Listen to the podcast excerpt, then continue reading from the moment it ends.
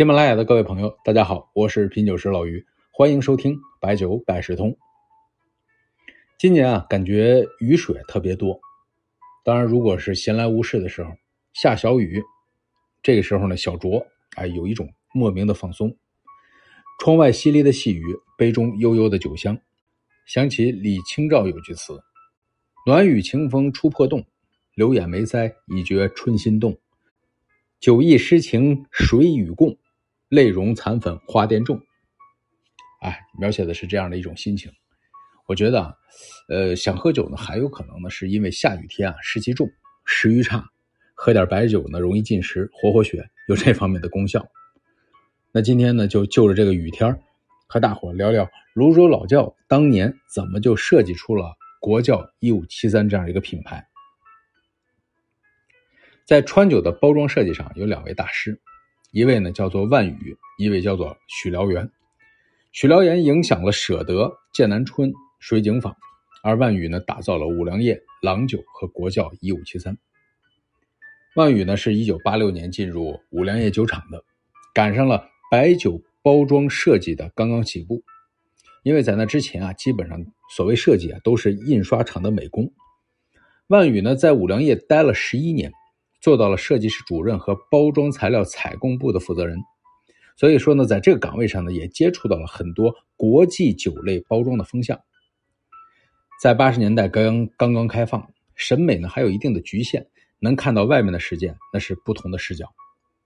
五粮液呢，应该是最早采用水晶料作为酒瓶的酒厂之一，慢慢的在酒圈呢也有了名气。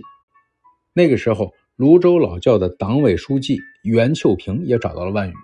说你这么多年积累，应该和大伙多分享。但万宇当时是五粮液的员工啊，也不好多合作。这到了一九九七年，万宇呢离开了五粮液，这个时候与泸州老窖的合作也算是正式开始了。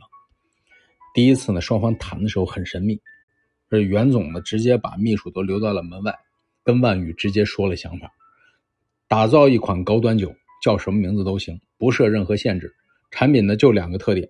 第一呢是比五粮液贵，第二呢设计出来要比五粮液好看。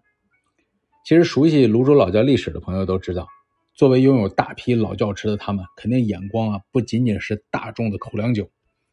一九九二年的时候，当时就试了一把，泸州老窖生产了一款叫做金爵士超豪华特曲酒，啊，在圈里叫炮台酒。不过这款酒啊，在那个时候啊，超价格虽然超过了茅台，但是呢，并没有打响。这次呢。泸州老窖已经看到了消费升级，项目呢再次上马。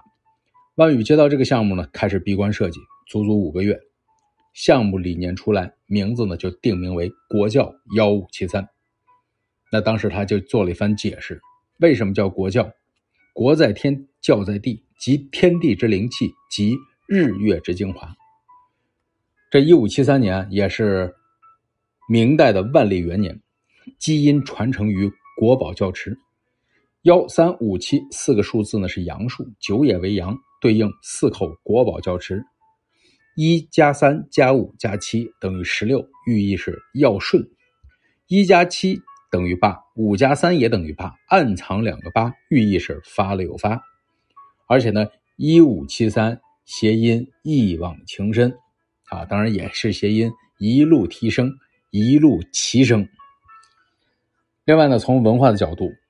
一五七三呢，还有一物七善之意啊，上善若水，水有七善，水善利万物而不争，此乃天下之德。另外呢，在瓶身的设计上融合了五个国的含义，国旗的红色和金色，字体是国体残首体，国玺庄重大气，国花有了牡丹的元素，国土九百六十万平方公里用了九十六颗五星。这些设计元素啊，在二零零一年的招商大会上，万宇呢直接向参会者宣讲。这些参会者也是大概第一次才知道，酒瓶可以有这么多的内涵。这叫做数年老窖换金装，一五七三顶级香，惊艳巴蜀成诱惑，美颜好酒可轻狂。